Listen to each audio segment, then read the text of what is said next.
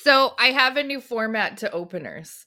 I'm going to let you choose, but I'm going to give you some topics to choose from. So I have feel good openers, which is feel good, including UFOs because they make us feel good. We have feel bad. We have can't choose between feeling good or bad or feeling like science. I like the idea of feeling sciency. Okay, so feeling like science let me just open this. You may regret this, but this is what my openers are for. This one is titled There's Growing Evidence That the Universe is Connected by Giant Structures. Scientists are finding that galaxies can move with. Oh, back up, back up, back up. I'm getting ahead of myself. I'm getting excited because I'm feeling so sciency. No, you were feeling sciency. Uh, this is an article by Vice, our favorite. This is by Becky Ferreira. Scientists are finding that galaxies can move with each other across huge distances distances and against the predictions of basic cosmological models. Reason why could change everything we know about the universe. The article does go on from there. The Milky Way, which is the galaxy we live in, I hope that wasn't new news to you, is one of hundreds of billions of galaxies strewn across the universe. Their variety is stunning spirals, ring galaxies shaped like star studded loops, and ancient galaxies that outshine virtually everything else in the universe. But despite their differences and the mind boggling distances between them, scientists have noticed that some galaxies move together in odd and often unexplained patterns, as if they are connected by a vast unseen force. Galaxies within a few million light years of each other can gravitationally affect each other in predictable ways, but scientists scientists have observed mysterious patterns between distant galaxies that transcend those local interactions. These discoveries hint at the enigmatic influence of so called large scale structures, which, as the name suggests, are the biggest known objects in the universe. These dim structures are made of hydrogen gas and dark matter and take the form of filament sheets and knots that link galaxies in a vast network called the cosmic web. We know these structures have major implications for the evolution and movement of galaxies, but we've barely scratched the surface of the root dynamics driving them. Scientists are eager to find out details about this, blah, blah, blah, blah, blah, blah, blah, blah, moving in unison, blah, blah, blah. And that's the gist of the article. Want to know more? no, that's probably good. I personally always find it super interesting when they discover like new structures of the universe, particularly because like we're too inside the universe and small within it to really be able to picture it. So this is just yeah. like the best model out there for now. It doesn't mean that's what it's actually like, but I always like oh, the yeah. um, what's so above, so below. The uh, micro seems to be almost identical to the macro when you look at it from those scales as well. Not sure what that means, but yes. Both both the really small and the really big seem to be the same. Yeah. In their structures. Yeah, I mean, there's so little that we know about the universe, right? So we're always finding, yeah. not me personally, they're always finding out new things about the universe. And it's so small in comparison to what the universe actually is, probably. But I thought that was interesting, and I hope that quenched your feeling sciency first. A little bit. I think it was feeling more spacey than sciency, but yes, mm-hmm. that does quench yeah. it, and it makes me happy in a it, science. It's a large umbrella. Yes. Okay, good. with that, let's get on with this episode. From the unexplained to the mundane, come join us on a journey to the fringe. Hello and welcome to Journey to the Fringe, now just as award winning as ever. We are your possibly award winning hosts, but the same status of award winning as we have ever been, Taylor and Chelsea. And today we talk about Chelsea. I want to explain my thought process going into this because okay. we do profiles basically on people within the UFO community quite a bit. We generally yeah. call that assholes of the UFO community. However, I don't know if I would call this particular character an asshole of the UFO community. I'll get into kind of why as we're going through this, but today we're going to go over a profile of a man by the name of Travis Walton. Ah, uh, I see why you would say that. Yes. He is most famously known for an abduction case known as Fire in the Sky that we're going to go over. We're going to talk about what happens during this abduction and then kind of what has happened in his life from that abduction to today. So I'm excited. it's an interesting story. I'm going to borrow a lot from a website known as UFOresearch.com because they did a great profile on this. And the Wikipedia page is actually very lacking when it comes to this case. Really. It, it mostly is just telling you why it didn't happen I find that's what Wikipedia does. for very particular topics. There's a lot where it's fantastic, but there's some where you just know they're just looking at it from one side and you're like, Oh, you know yeah. what? There's more to this story than what you're putting in here. Oh yeah. And my knowledge of Travis Walton, I've seen Fire in the Sky and I've seen a few UFO shows that do it, so I'm excited to see what we got. But without further ado, let's go through this.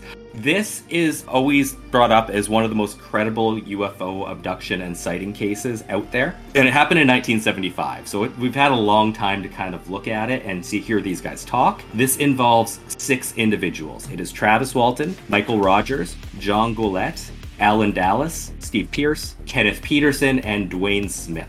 I've only heard of one. Most of them are dead at this point. There's a couple still alive. Really? Most people have only heard of Travis Walton because he's the one that this Yes. actually happens to. And I said there's six. There's actually six plus Travis, so it's seven. And they're a logging crew in Snowflake, Arizona. They were working one day on November 5th, 1975, put in a full day of work. They're heading back down the logging roads. And they witness a bright light in the woods while driving home. Mike Rogers is driving the truck and he decides to drive towards it to see what's going on. When they get to the light, it's dark. They're about 30 yards away, and they stop the truck because they realize that what they're seeing this light is a UFO. They all describe the UFO as about 20 feet in diameter and 8 feet high. And at the time, Travis decides when they see it to jump out of the truck and just walks towards it. Not exactly the smartest plan, particularly when you don't have a plan or know what you would do in this scenario. Okay, is that should we be following that if we ever see a UFO? Stay in the car unless you have a plan. Okay. Like, come up with a plan. I should have a plan. Okay. with the windows up at that point. Once you have that plan, you can leave the vehicle, but until you have that plan, I would highly recommend staying in that vehicle with the windows up. I'm gonna be prepared. I should start working on my plan now. I don't know if you can do the plan ahead of time, just because UFO scenarios can happen in so many different ways that I don't know if you want to come up with just one plan that you're to use no matter what. I mean, you could come up with the universal and then kind of tweak it from there, I guess. Okay, but like what? I if- what if you're no good under pressure? Like me. That's fair. That's a really Then you good just point. have to drive. You just have to go. And this is also this isn't great blanket information because like what if you accidentally drove your vehicle into a lake? Then you see the UFO. Don't stay in the car. okay. It has to be flexible. It's what you're saying. Okay. Got it. Got it. I just feel like we need that caveat as well because people listen to us for our UFO know-how. yeah. This is sound advice. It's all good advice. So anyhow, Travis takes the stupid plan of not having a plan and jumping out of the car and just walking towards this thing. Travis. Everybody in the truck, all six of them, start yelling at him to get back. And then they see this bluish light. It comes out of the UFO and it hits Travis like right in the chest. That's not good. Yeah, they all kind of describe this slightly differently, but more or less they all say that he gets hit, he gets lifted up a little bit off the ground and thrown back several feet. He's down on the ground, passed out, not near the truck. At this point, everybody in the truck is so scared that they just drive away.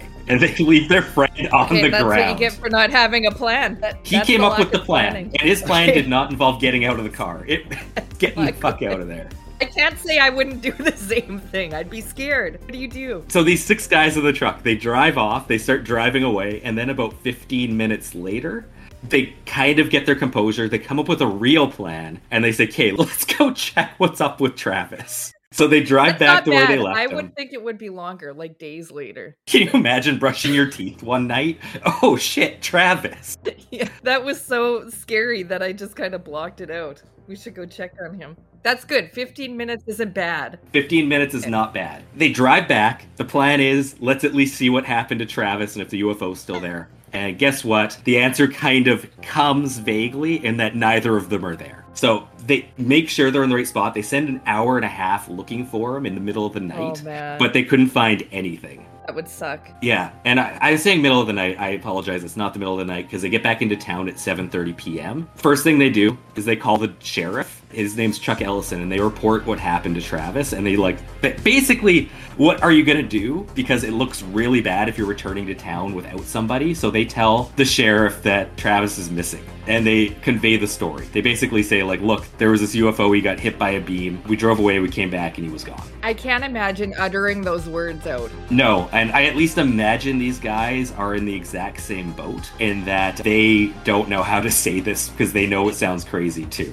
One person said that they were very skeptical of flying saucers, but not so much anymore, and another said that he doesn't believe in them, but he saw one. That's of that group on November 9th. That's what they said while well, he was that's gone. a large variety of leaving in UFOs. Yeah, on November 9th, the police had gone up there. They did an investigation of the area where he's abducted. They said there was a slightly higher radiation reading on the Geiger counter, but nobody took any soil samples of the area. And the sheriff's department has found no body in their search as of November 9th, Okay, according to their research. it checks out. Deputy Ellison, super skeptical about this account and what happened, even though these guys are all super like stressed out and distraught. And Ellison is even quoted as saying, if they were acting, they were awfully good at it because they are so distraught about what happened up there. These are loggers. I think Travis was around the middle age for these people, and he's 22 years old in 1975. So they're all super young. They're loggers. They don't exactly have acting credentials behind them. I was just gonna say I don't think loggers are particularly good actors, but Yeah, but Ellison really wants to know what actually happened. He believes that something outside of a UFO happened to make this guy go missing. So he brings in Sheriff Marlin Gillespie, who came down to interview the men with Officer Ken Coplin. They decide to get a search team together to look for Walton back at the scene, but there was absolutely no trace of him or the UFO that the men said had struck Travis. And the police were beginning to suspect these guys had gotten rid of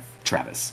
What would you do if you were the sheriff and you're fairly certain that these guys, these six loggers, had just offed or gotten rid of their logger friend? They bring in the polygraph team. I was just gonna say lie detector test. The police decide to administer this polygraph test to the six guys, and the test is taken on November 10th. This is five days after the incident happened, and there's been no sight or scene of Travis in those days. So they bring in a guy by the name of Cy Gilson. During the polygraph test, the men were asked these questions if they had caused harm to Walton, if they were telling the truth about the UFO, if they knew where his body was buried, and all of the men answered to the best of their ability. Basically, they all say the same thing. He was abducted, they did not cause harm to Travis, and they did not know where his body was, or if it was buried somewhere. Five out of the six, the results come back as they're telling the truth. The sixth one comes back inconclusive. And then later on, like as there's been 40, 50 years since this has happened, he's done multiple polygraph tests since then, and they've all come back truthful. In Gilson's official report, he stated these polygraph examinations prove that these five men did see some object they believed to be a UFO, and that Travis Walton was not injured or murdered by any of these men on that Wednesday.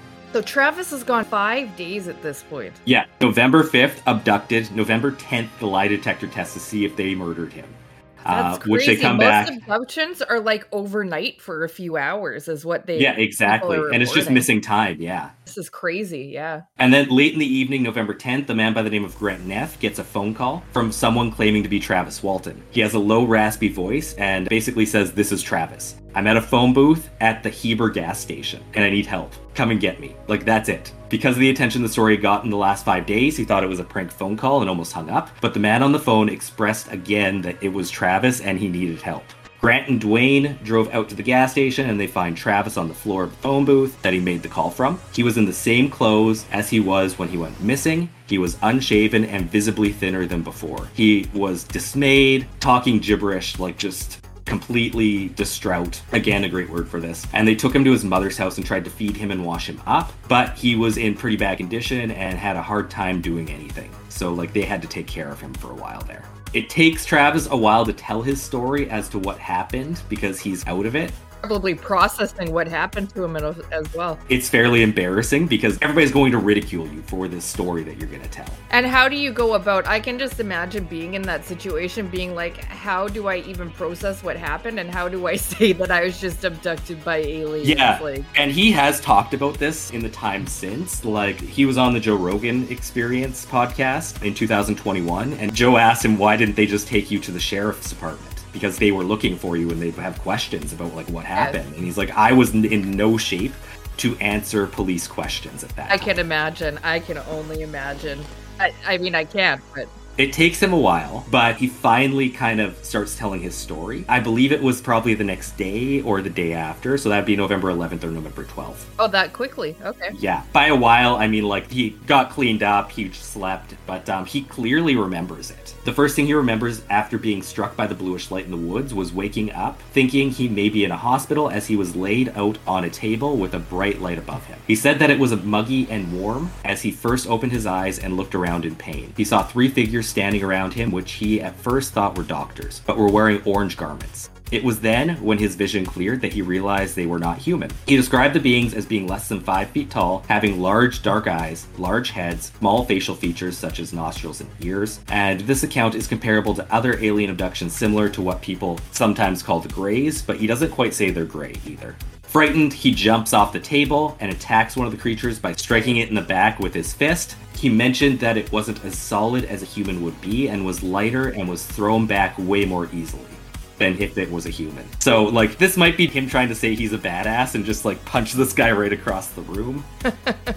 At this time, three aliens try to subdue him, so he grabbed the nearest object to him and tries to fend them off. He managed to find a thin, foot and a half long glass like cylinder on the table next to where he woke up, and he tried to break off the top and use it as a sharp weapon. He couldn't manage to break it, though. He started to yell, keep back. The whole time they never tried to communicate with him or from what he could tell each other. He was ready to fight them off at this point, so the three aliens fled the room. After they left, he decided this was a good time to try to find a way to escape, and he left the first room and headed down a hallway which led to a large spherical room, with a chair in the center. Thinking there may be one of the creatures in the chair, he approached it carefully, while noticing lights appearing all around him as he did so. These lights seemed to be stars from the walls around him becoming transparent. After he realized the coast was clear, he sat in the chair and pushed a small lever next to the chair, hoping desperately it might open a door for him to escape. At this time, Okay. the stars around him started to shift and rotate slowly as if he may be controlling the ship.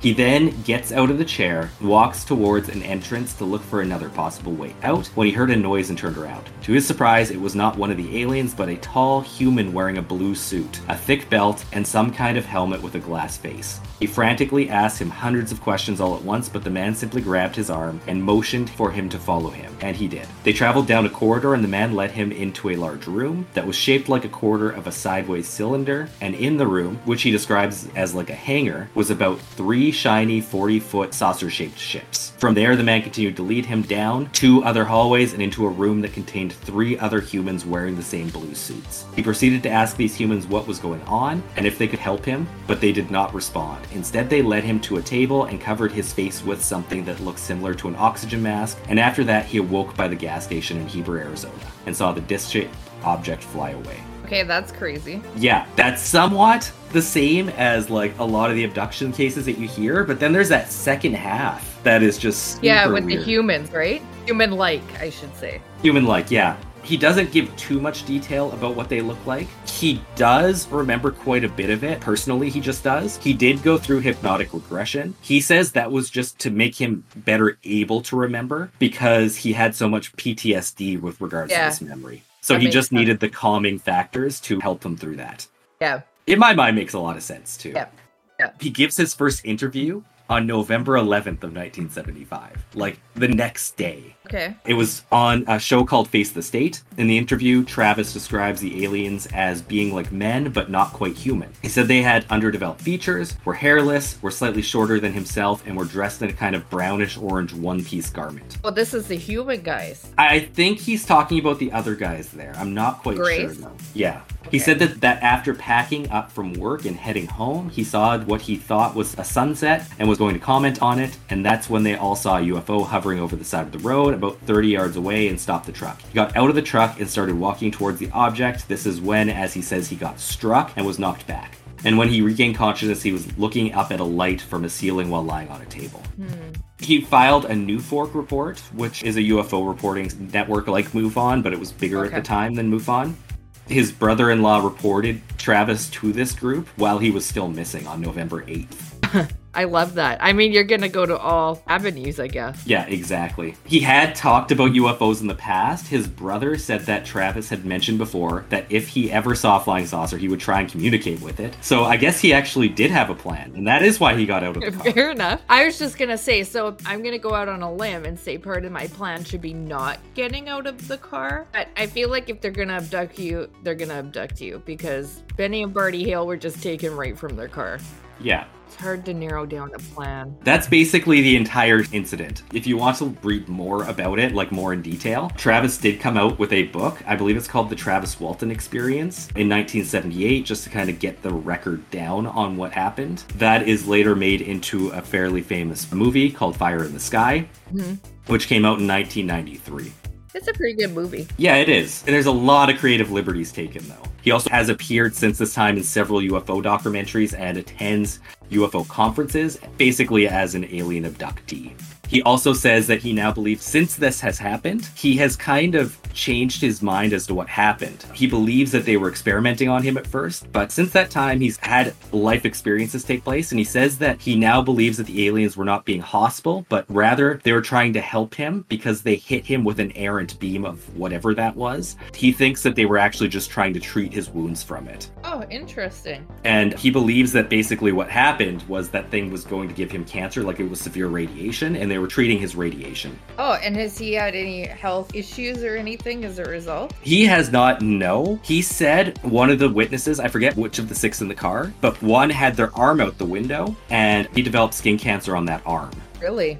Hmm. And about changing the story, I think that's more I wouldn't say changing the credence story. to what happened because like updating it as you have time to sit with it and realize kind of what's happened. I mean, if you're giving your first account the day after it happens, I mean, that's Yeah. still fresh in your mind. You're still processing it. And I would assume after you are sitting with it and accepted that you got abducted by aliens, you're going to think more about what happened and kind of update it. Yeah, of course. But the overall story has stayed consistent. It's his view Yeah. of what the aliens were doing that has changed, not Yeah. the story itself. Yeah. Okay.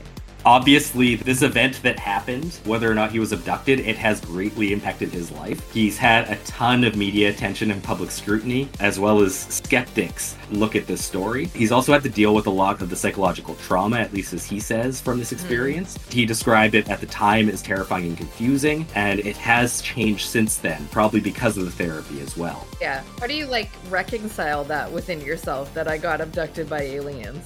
Well, yeah, like there are actually trauma groups for this, but it's really hard to actually make sure that it has just people who actually say they've had this experience. Yeah. Just because there's so many people who are either A, crazy, mentally ill, or B, just straight up narcissists or liars that want the clout. Yeah, that's true. And if it really did happen to you, I'd imagine that it would be, depending on your view of it, whether or not you believe in it, it would still be really hard to accept that. Exactly. And even like within his whole his own family, like some of them just straight up believe the story and what happened.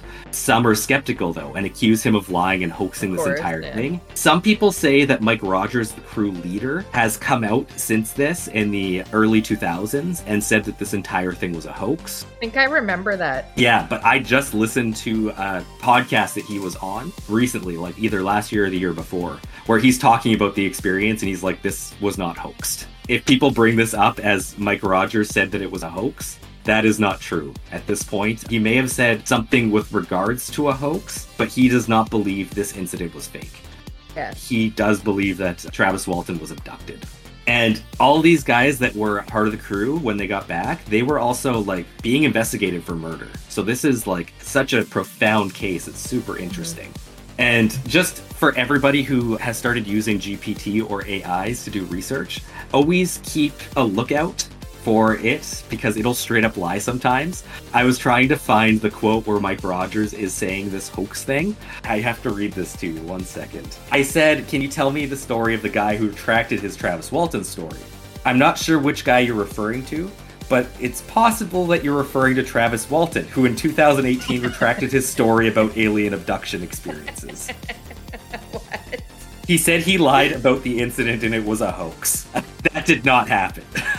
Okay, AI, so you just straight up lied to us. yeah. Oh my god. It did put a source for it. The source did not say that at all either. So just be That's careful when you're doing you're asking AI to do research for you. That's hilarious. Thanks for nothing. And I find this interesting. I don't consider him an asshole of the UFO community. He has not gotten into like UFO research or alternate sciences. He does attend conferences. He does speaking engagements. He's been on documentaries. The only thing he will talk about though is his story. Yeah, I could see why. He's only an expert on his story. Exactly, yeah. And he's maintained it. He hasn't held himself out to be a physicist. he does not partake in the sciences out there for this. And he's kind of been forced into this just because he couldn't get a normal job after this happened. He tried to work as a logger, but really couldn't get any work doing it because the story was attached to him. He's had a bunch of different jobs, but he's never been able to like do anything that was a consistent career because this followed him around everywhere. So I think he was a bit forced into being part of the UFO community because of this. Well, I hope he was able to support himself with that at the very least. Yeah, I think with the book and the movie deal, it worked out okay for him. Good. He still lives in the same area. He's in Arizona. I don't know. Would you stay in the same area you got abducted? I don't know. It's like a small town. It's hard to leave a small town, particularly if you know everybody. But that also means that Yeah. everybody knows you too and what happened. Yeah, but then again, it's a pretty big story. Wherever you go, people would probably know. And with this story too, all the crew members have consistently told the same story. Although one of them apparently got offered $10,000 to lie and say the whole story was a hoax. Both Travis and Mike Rogers have spoken about this. Travis talks about it on the Joe Rogan experience. Specifically, he said he thinks it was the CIA that offered him $10,000 because they were, he's like, who would offer this guy $10,000 to fake a story? Like, it seems weird. Yeah. His theory, it was the CIA.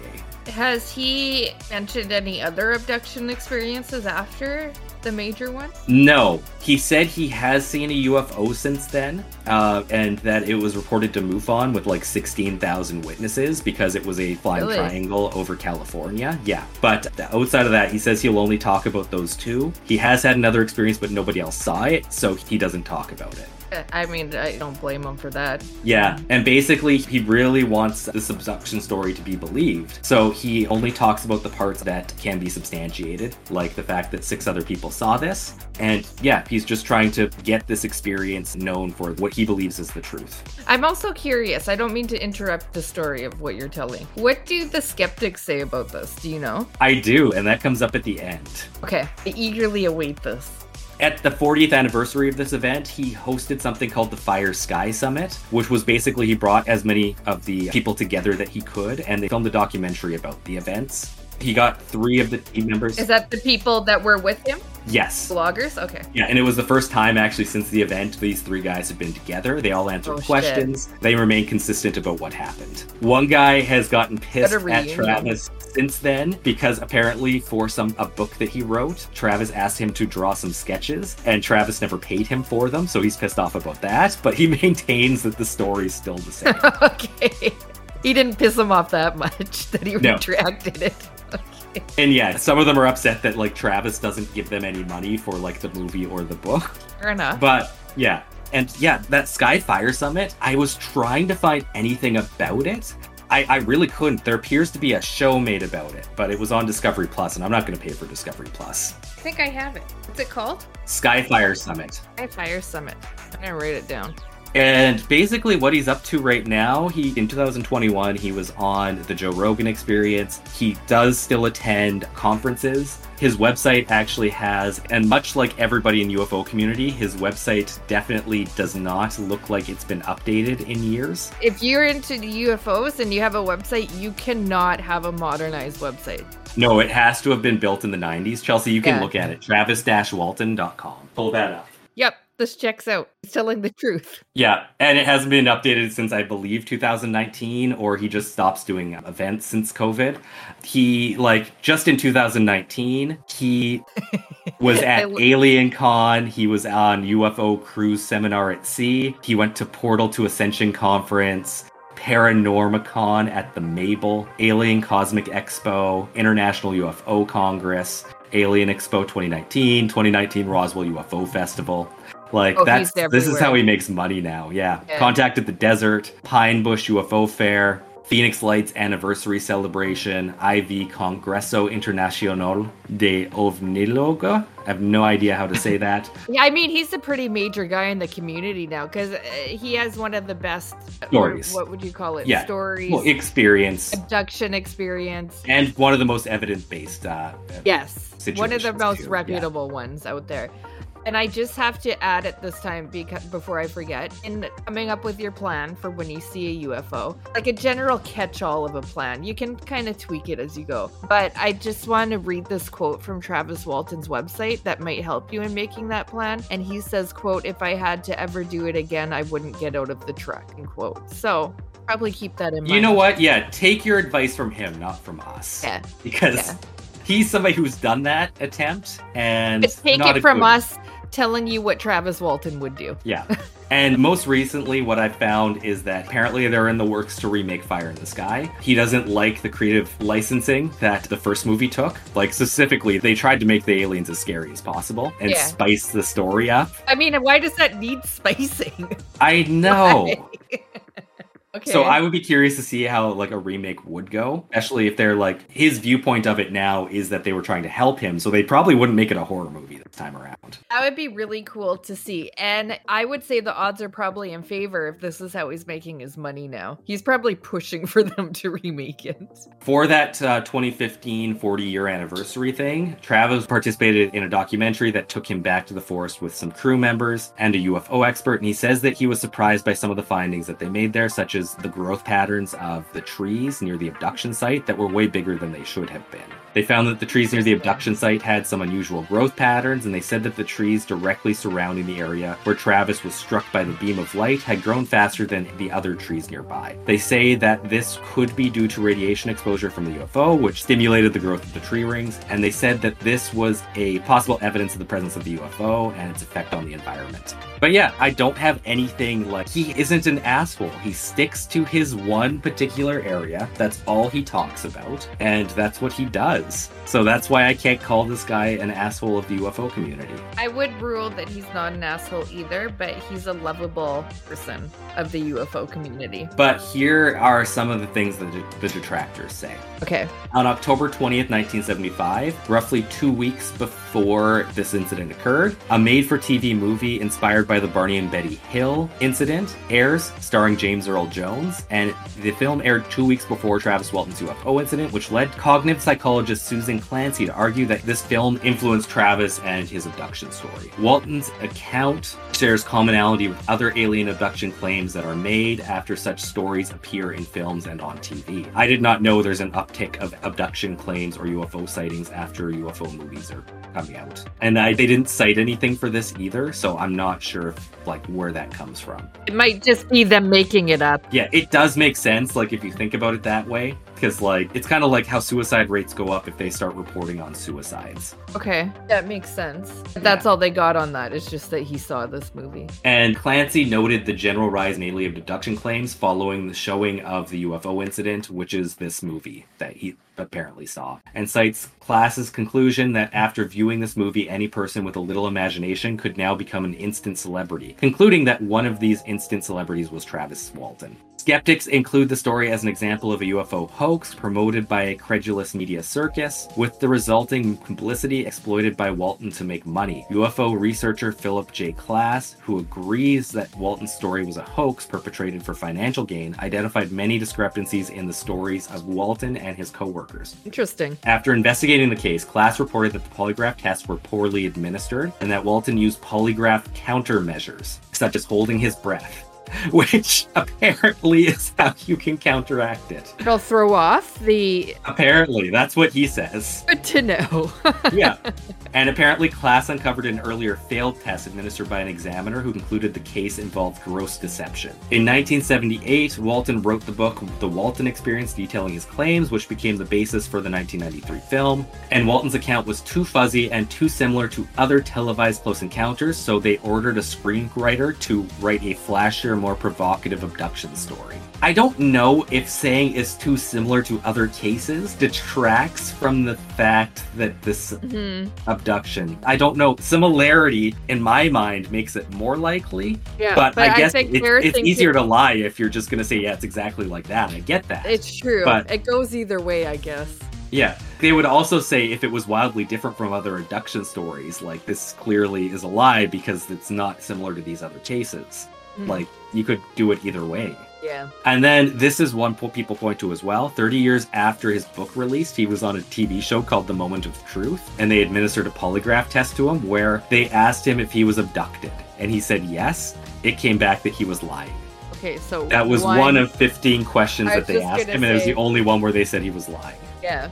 Okay. Science and skeptic writer Michael Shermer, who sat on the panel for that episode, subsequently wrote about this experience. I think the polygraph is not a reliable determiner of truth. I think Travis Walton was not abducted by aliens, and in both cases, the power of deception and self deception is all we need to understand what really happened in 1975 and after. Fair enough. And then this is just a list of parts of the story that people don't believe. Travis Walton had previously talked to his workmates about wanting to meet aliens. He and others, including his crew boss, Mike Rogers, had just watched the UFO incident. Travis and his domineering older brother, Duane, cooked up a hoax with Mike's help, perhaps in hopes of winning the National Enquirer's $100,000 prize for Best UFO Story for the year. That day, Travis and Mike were missing from the worksite for several hours, and three of the crew members got stoned during the lunch break. Mike made the crew work two hours later than usual until dark, and he drove home a different way, west along Rim Road, as reported initially and not south per the official story, and stopped when they saw a UFO. Some skeptics believe that what actually happened is there's a place called Gentry Tower that they lit up and they drove the guys there, and that was the UFO that they saw, and also where Travis hid during the five days.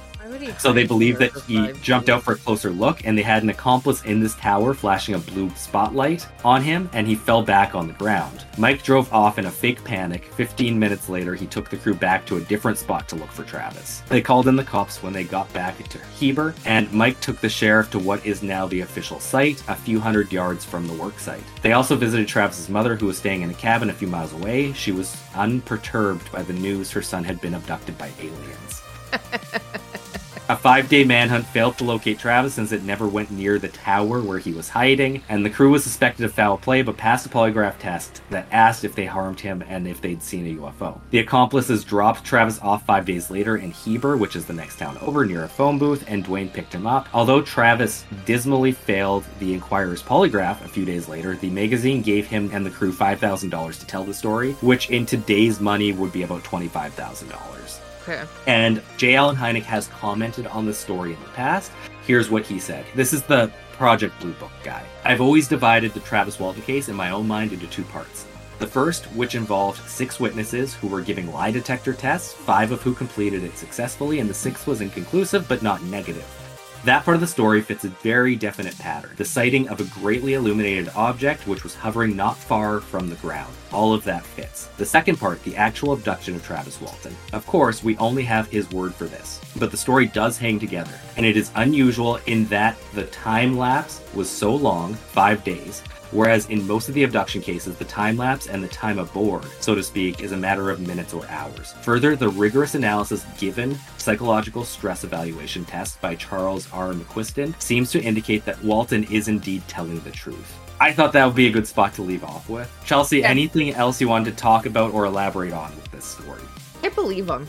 I think this is one of the episodes out of many that we've done that I will say that I think I believe him and I'm not left disappointed in in what has gone down in information we have. And this is why I believe it's always called the most credible UFO abduction case there is, because there are so many witnesses. There are people who detract from it, but it's hard to find the detractions overpower the actual evidence that these guys have been able to produce over the time. And especially mm-hmm. the fact that it's almost 50 years since this happened, and nobody has really changed their story or come out saying they hoaxed it. And he never hoaxed again if he did it. Like he didn't then say I was abducting again or this. Well, he happened even had another UFO sighting, and he was just like, Yeah. "Nah, I'm gonna stick with the other one because other people got that." So yeah, I'm happy about that. And anybody trying to disprove it, I mean, people make their living as well, just trying to debunk UFO sightings. So it's not like there aren't gonna be people out there with the most well-known, well-documented UFO story that are going to try and poke holes. So that's just what it is. They're trying to just grasp at anything to be able to disprove it. And one thing I actually found hilarious, I think it's a great thing to leave off on here. In the Joe Rogan interview, he asked him about other abductees at UFO conferences. Travis says he believes less than half of them. I mean, touche, Travis Walton. And that is interesting, though. J. Allen Hynek said the same thing I did. It's interesting that it's five days, which seems to be like 300% fold what most abductees experience. And the fact that they said that he watched this movie on Betty and Barney Hill, which inspired him, why would he say five days then? Because the Yeah. Betty and Barney Hill case is not five days. I mean, he could have just been like, I'm going to take that and outdo it. But that could just be a bad coincidence. UFOs aren't going to stop abducting people just because there is a TV show on. I think that's a good spot to end off. It's a great case. It's about time. We needed it. It's that. about time. This is one of those ones where we should have covered it earlier, but we get to it when we get to it. Yeah, we needed to grow and be able to put it into a nice podcast for you. Yes, of course. And I have been Taylor here with Chelsea. We are Journey to the Fringe. Thank you all for listening, and we'll see you next week. Bye. Thank you for listening to Journey to the Fringe. If you have liked what you have listened to, please like, share, subscribe, or follow, depending on what venue you are listening to us through. Also, please, if possible, leave a five star review, as that really helps us in the algorithms. Should you wish to interact with us, please check us out on your social media of choice. I bet you we are there. And if you really want to communicate with us and give us ideas for new episodes or tell us that we're wrong and terrible, either way, please send us an email at journeytothefringe at gmail.com. For now, I'll see you in the next episode.